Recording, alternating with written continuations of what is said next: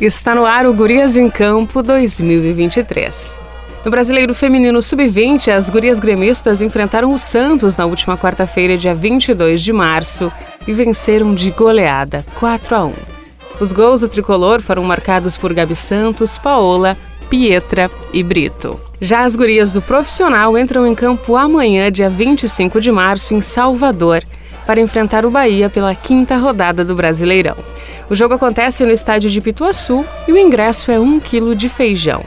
Segundo o Departamento de Ciência, Saúde e Performance do clube, o técnico Felipe Endres ainda não poderá contar com a lateral direita Sinara, que sofreu um entorse no joelho esquerdo no jogo contra o Corinthians, assim como as atacantes Dani Barão com estiramento grau 1 na coxa esquerda, e Gabizinha, em reabilitação pós-cirurgia de LCA. A lateral direita Tayane trata uma pubalgia e está em reabilitação, assim como a goleira Lorena, que foi diagnosticada com um estiramento de LCA no joelho esquerdo. A novidade fica por conta da atacante Raquel Fernandes, que cumpriu suspensão na última partida e está novamente à disposição para o duelo. E a outra novidade é que a Pribac está liberada e à disposição do técnico. Vamos conferir agora as notícias das equipes masculinas do nosso tricolor. O jogo de volta pela semifinal do Campeonato Gaúcho acontece amanhã, dia 25 de março, às 16h30, e o tricolor precisa buscar reverter o resultado negativo do último domingo. Torcedor, você pode apoiar e se fazer presente na arena. Os ingressos ainda estão à venda.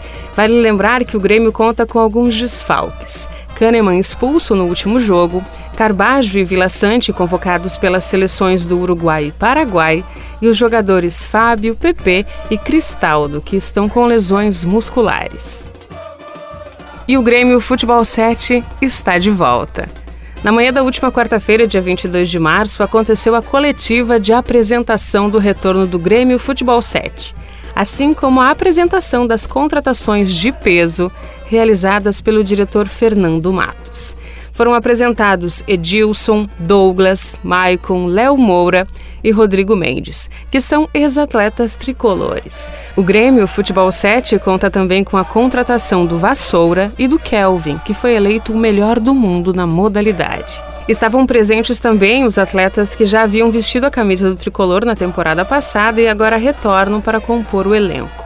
E ontem saiu a confirmação de que Romário vai jogar no Futebol 7 do Grêmio.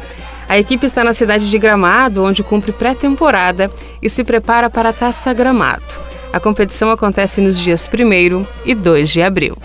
Já a equipe sub-20 do nosso tricolor recebe o Santos hoje às 20 horas no Centro de Formação e Treinamento Hélio Dourado e vai em busca de vitória em mais uma rodada do Campeonato Brasileiro Sub-20.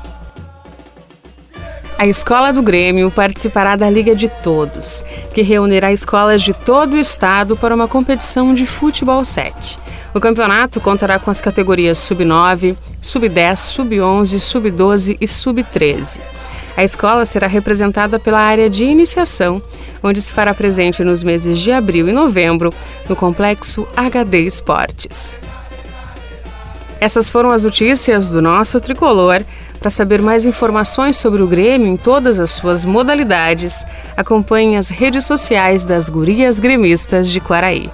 Até a próxima semana. Tchau!